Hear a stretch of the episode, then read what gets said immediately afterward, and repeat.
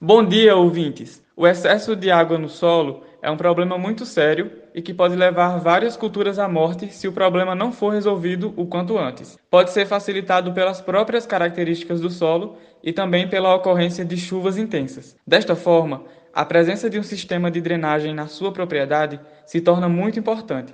E se você já tem um, é necessário se efetuar a manutenção dele com uma certa frequência. É sobre essa manutenção que o consultor Pedro Ximenes vem falar hoje, no quadro Falando ao Produtor. Olá, ouvintes da rádio. Obrigado, Yuri, pelo convite. Meu nome é Pedro Ximenes. Eu sou engenheiro agrônomo, sou consultor técnico aqui na região do Vale do São Francisco. E hoje, na Dica Técnica do Ximenes, vamos falar sobre um tema bem atual, né? A manutenção da drenagem subterrânea. É interessante que uma vez por ano se faça a manutenção da, do dreno, da drenagem subterrânea aqui da região, para que tenha uma eficiência sempre garantida. É, poucos produtores sabem, mas a manutenção tem que ser feita pelo menos duas vezes por ano para realmente ter uma drenagem bacana e evitar alagamentos em sua propriedade. Tendo em vista que na nossa região precipitou muita chuva. Na propriedade do N3 ali, choveram 25 milímetros. Ali no N5 ali teve a propriedade 412, choveu 30 milímetros. Teve uma propriedade de um ribeirinho aqui perto da região de Petrolina,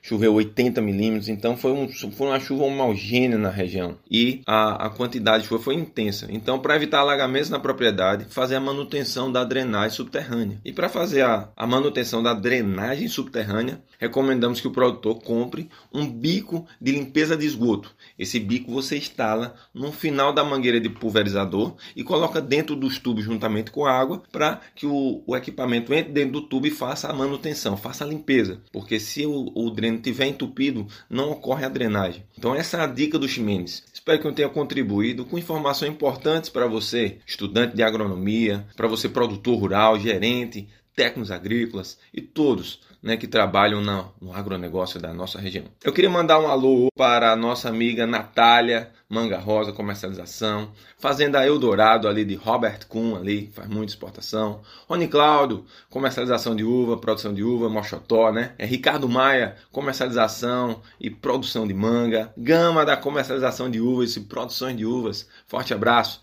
e todos que fazem acontecer na região do Vale do São Francisco. E na, na frase de empreendedorismo e otimismo que deixamos hoje, vamos falar uma, uma frase do livro Mentes Inspiradoras. É uma frase simples, mas que realmente, se você prestar atenção, ela que influencia o dia a dia no campo. Então a frase diz o seguinte: onde há vontade de crescer, há chance de dar certo o sucesso na propriedade, essa motivação de ser, ter uma fruta melhor, ter um, uma organização melhor na propriedade é o que faz realmente a diferença no dia a dia. Então tenha, procure ter essa vontade realmente de crescer, de ser destaque para até ser exemplos para as próximas gerações. E eu queria me despedir hoje agora de vocês e queria mandar um forte abraço a todos que fazem acontecer e boa sorte para vocês. Até breve, homens do campo.